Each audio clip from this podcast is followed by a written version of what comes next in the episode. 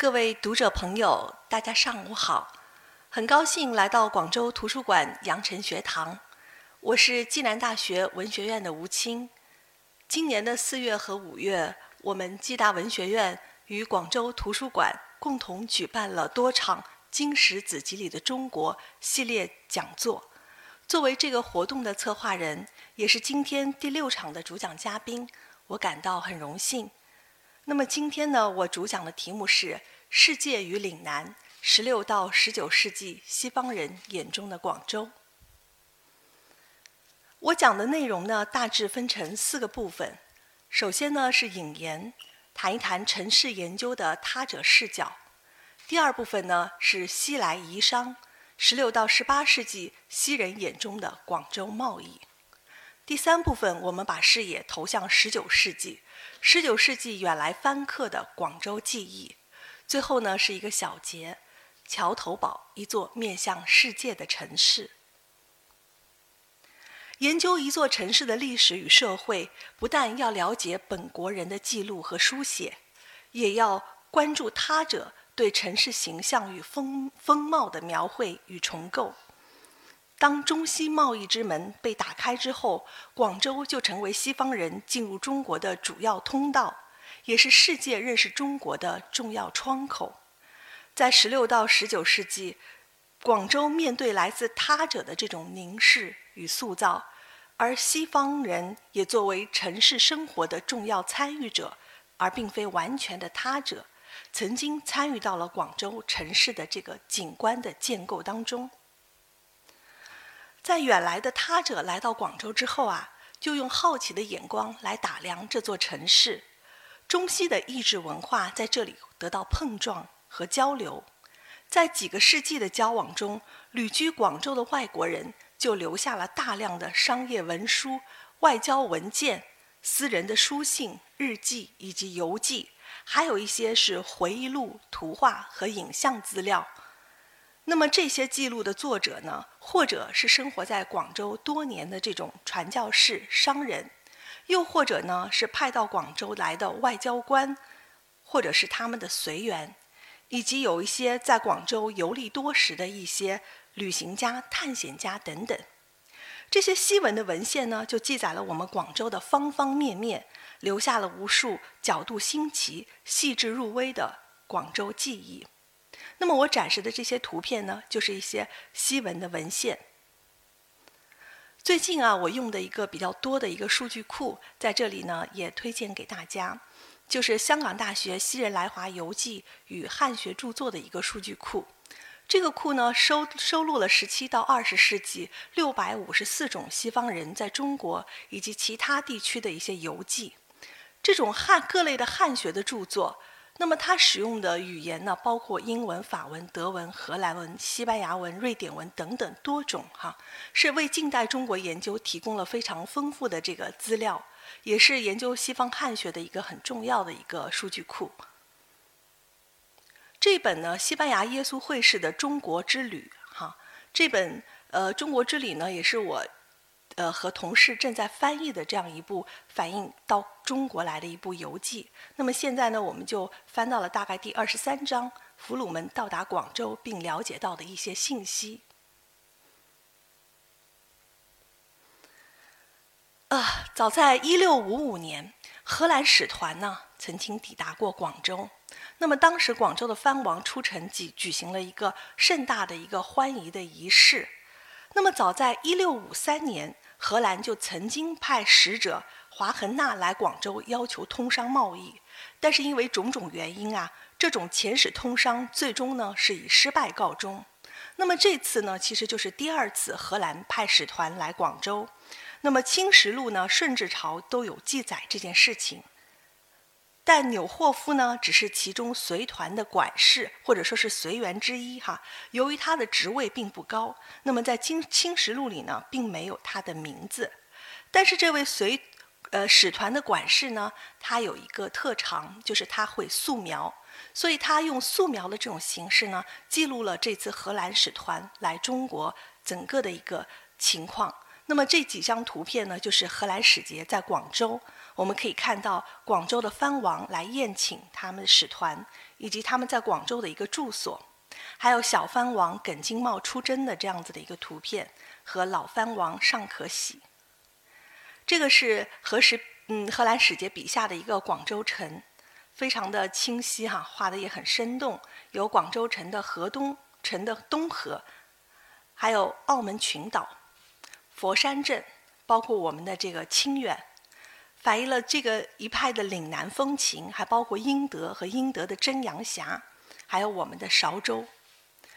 所以这些很珍贵的图片资料，就记载了17世纪这些使团来中国的情况。荷兰学者鲍勒史教授呢，在著作《看得见的城市：东亚三商港的这个盛衰沉浮录》中这样写道。他说：“作为中华帝国传统上的门户，广州这个贸易中心呢，显然是拥有最长的资历。这个坐落在广东省的城市，甚至可能是全世界最古老和持续运作的一个港口。”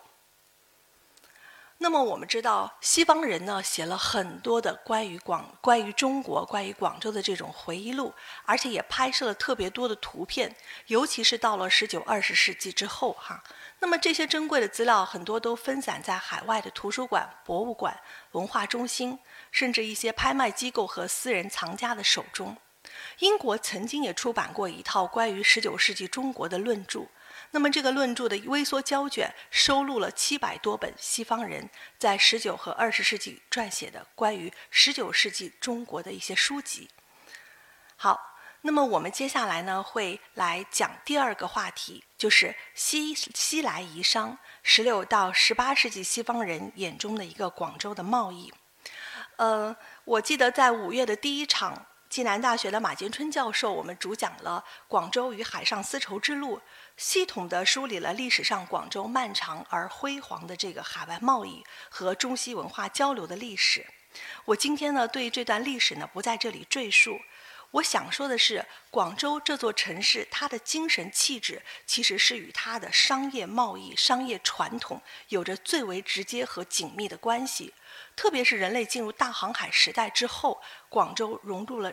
整个世界经济贸易的这个潮流当中。那么，所以我们来看一下这部分，我打算从三个方面开展：一个是广州贸易繁荣的一个形成。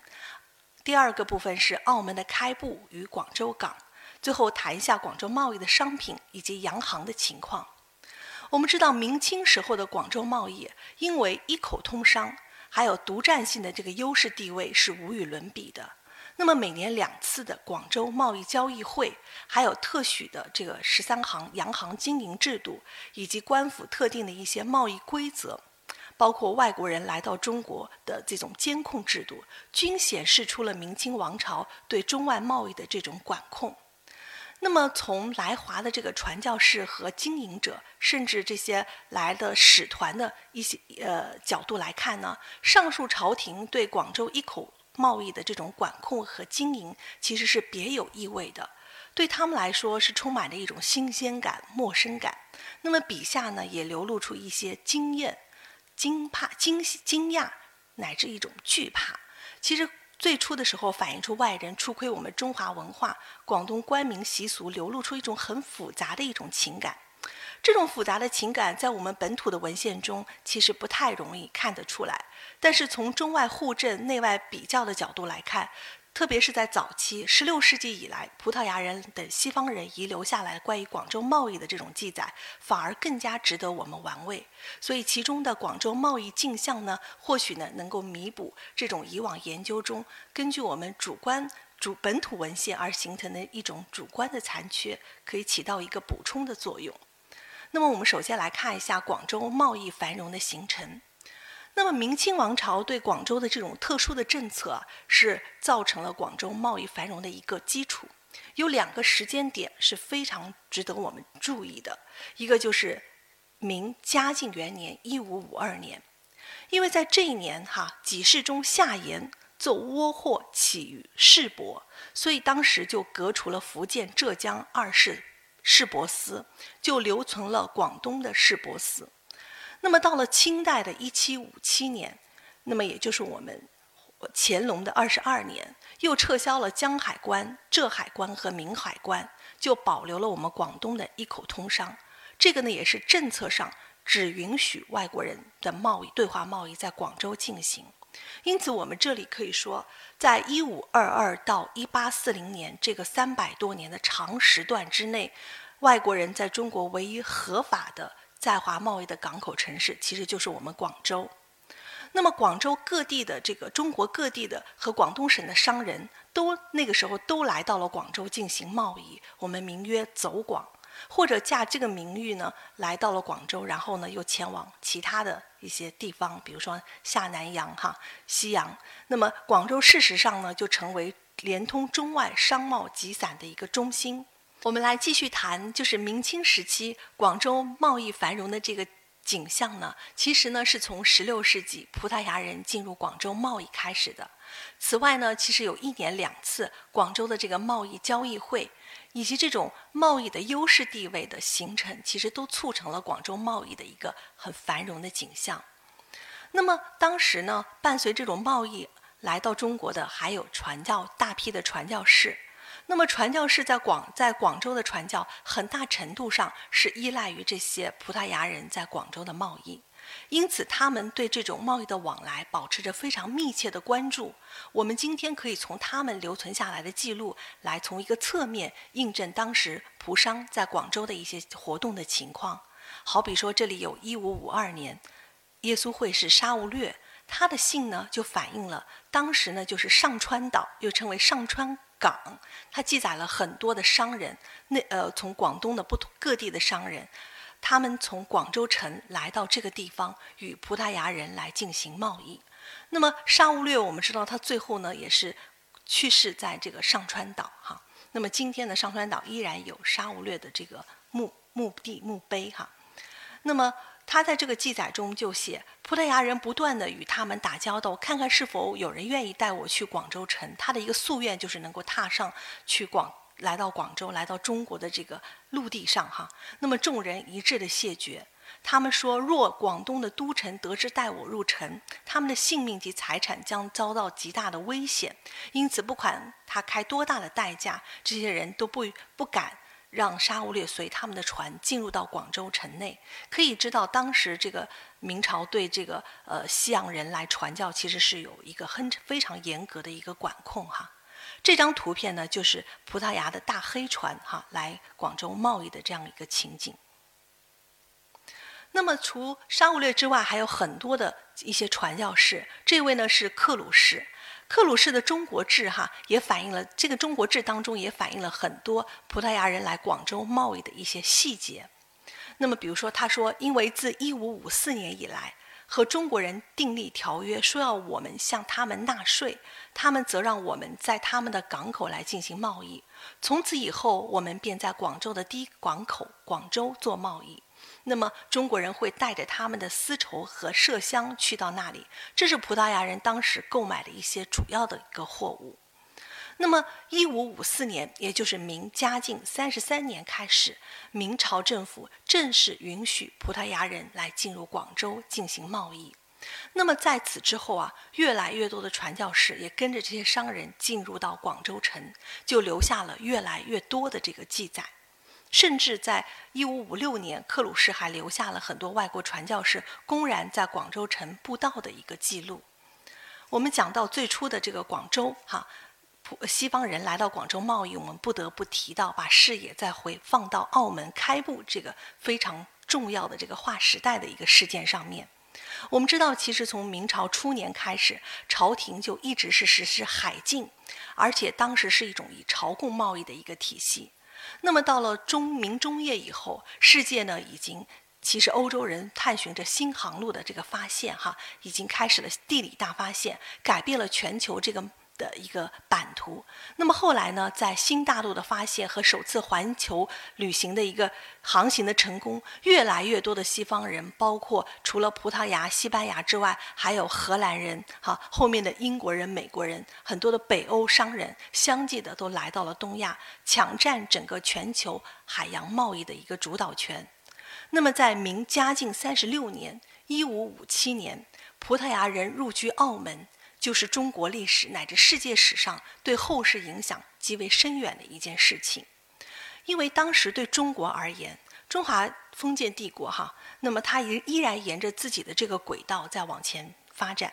那么帝国内部其实出现了两种不同的声音，一种呢是主张我们要对外开放，另外一种就是反对对外开放。这种斗争其实还处在一个焦灼状态的时候。然而在我们这个南方最南端的这个小岛上，出现了一块完全不同于我们自身文化。而且是以这种西方文化为主体的意志文明的飞地，哈，出现了一个令我们国人瞠目结舌、令外人艳羡的这种天朝异化之角的澳门，哈。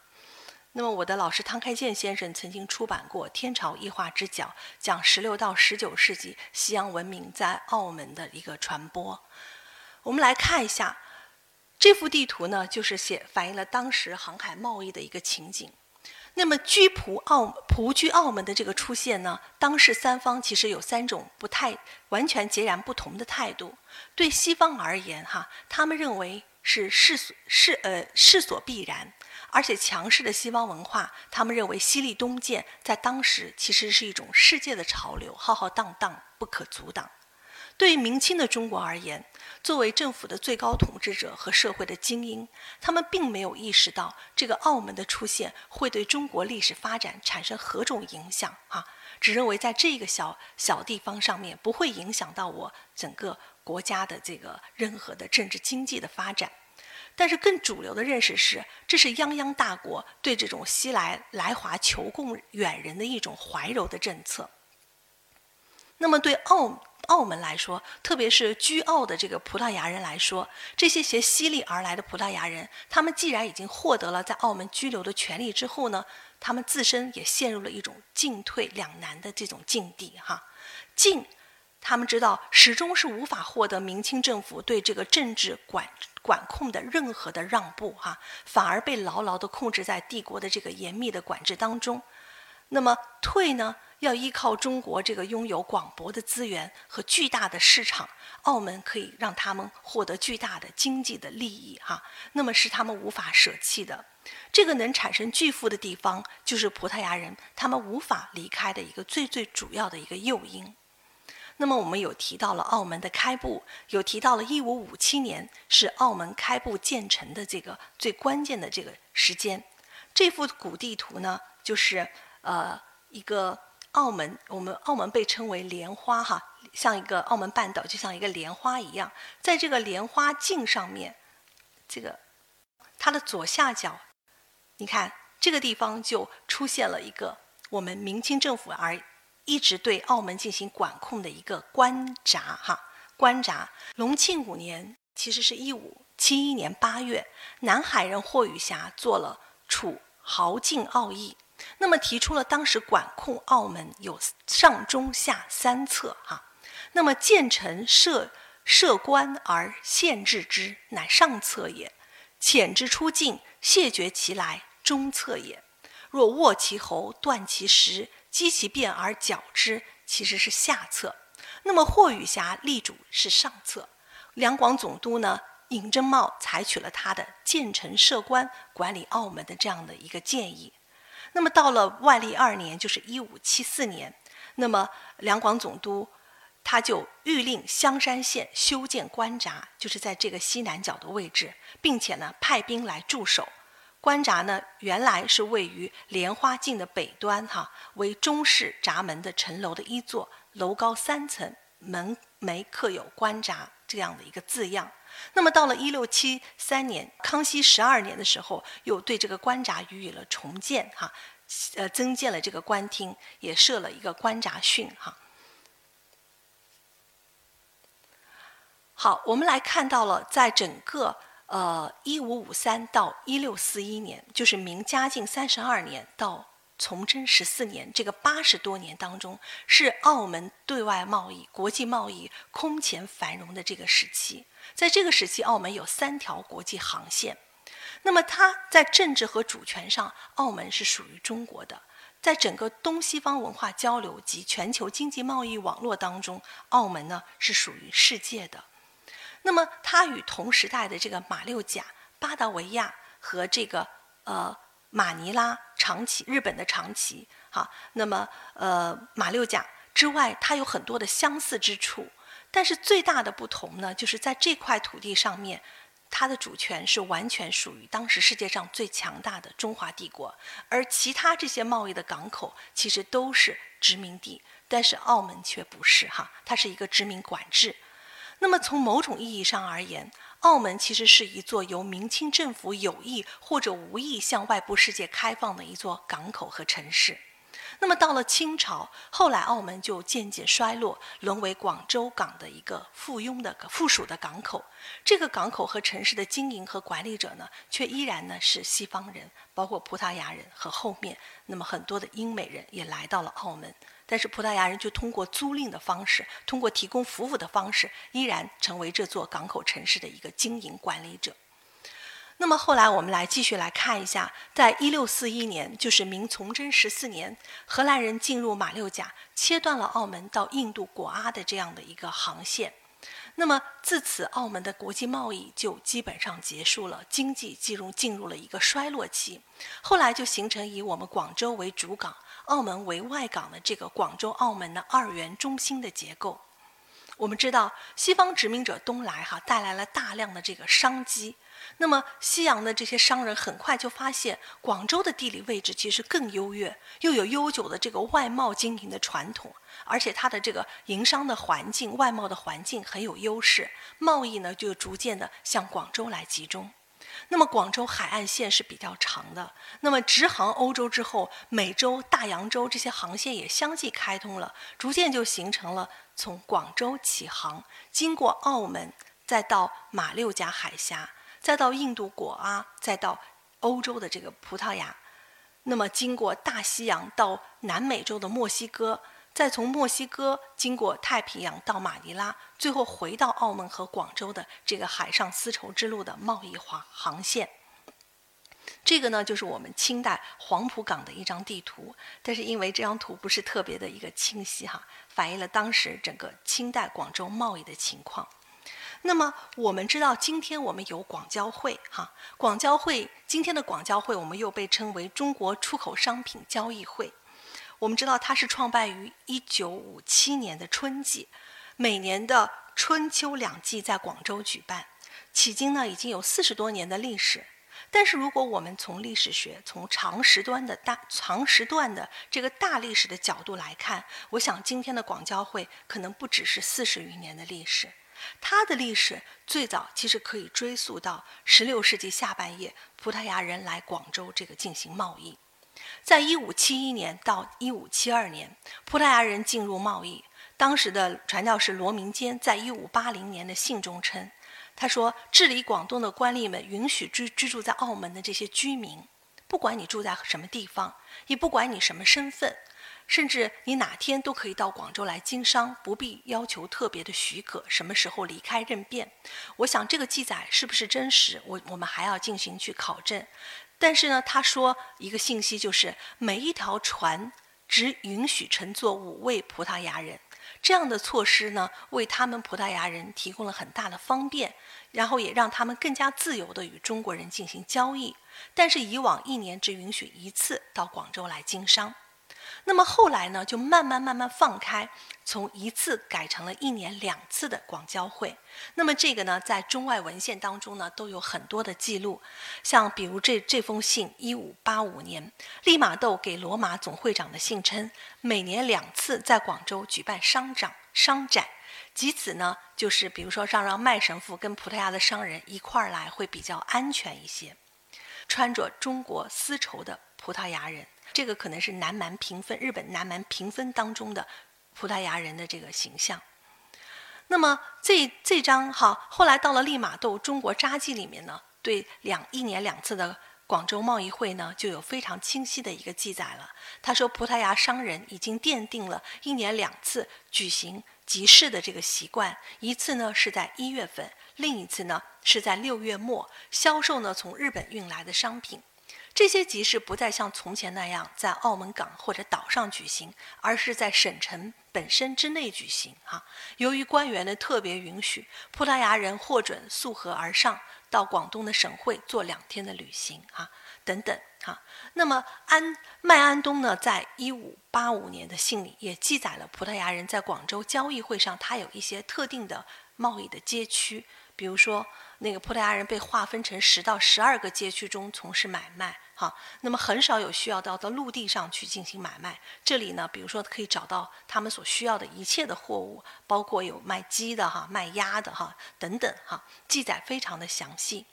那么在一五九一年，就是万历十九年，在广州的这个文人王林亨哈也记了记录了当时葡萄牙人在广州贸易的情况。他说：“西洋谷里，齐国乃西洋诸藩之会。”三四月间，用中国式杂杂物，转世日本诸国以密利，满载皆阿堵物也。我们知道哈，这个中国人的记载呢，从某种程度上呢，就反映了这里的西洋古里指的是葡属的印度，阿堵物呢，指的就是钱。那么葡商呢，就运载着大量的白银进入到广州贸易。而这个时候，也正是广州贸易会最为兴盛时期的一个记载、一个记录。好，后面呢，又从一五九八到一五九九年，在澳门停留的这个旅行家叫卡勒奇，他也记录了广州贸易会的一个重要的一个情景。好，他说，特许这位葡萄牙首领在该年被传前往日本，无其他，其他无此特权。然后再传在本城的居民发往那里的货物，这些货物都是一年分两次在举行贸易会的广州市所购买的。好，时间关系，我在这里就对这个材料不进行过多的那个展示。那么库帕呢，他提供了另外一份资料，他认为该市场每年开办两次，每次持续两到三个月。那么戒备心很强的中国人，只有在这个时期才正式允许葡萄牙人入境。好那么，在一六二九年，荷兰人努伊兹哈他在给河印总督的一份报告当中这样称：他说，澳门的葡萄牙人已经和中国展开了一百三十年贸易之久哈。贸易的方式由特殊的付款送礼，那么经大使、经皇帝特赦允许居住在此，其商船到广州、广东参加每年两次的年级购买货物。我们可以看到，从一五七一到一五七二年，广州贸易会重新开放之后，一直到一六三一崇祯四年，其实一直未曾关闭，而且就慢慢成为一种制度化、常设性的这个交易会。我们今天的广交会，再回到历史当中，可能跟这个历史的源头一一定也是有它的这个商贸的这个传统的。那么也不排除在中葡关系激烈的时候，冲突激烈的时候，广州市场会出现一个短暂的关闭。但是像在这个一六二五年拆毁了澳门城墙事件爆发，并没有引起当年广州的这个交易会的情况。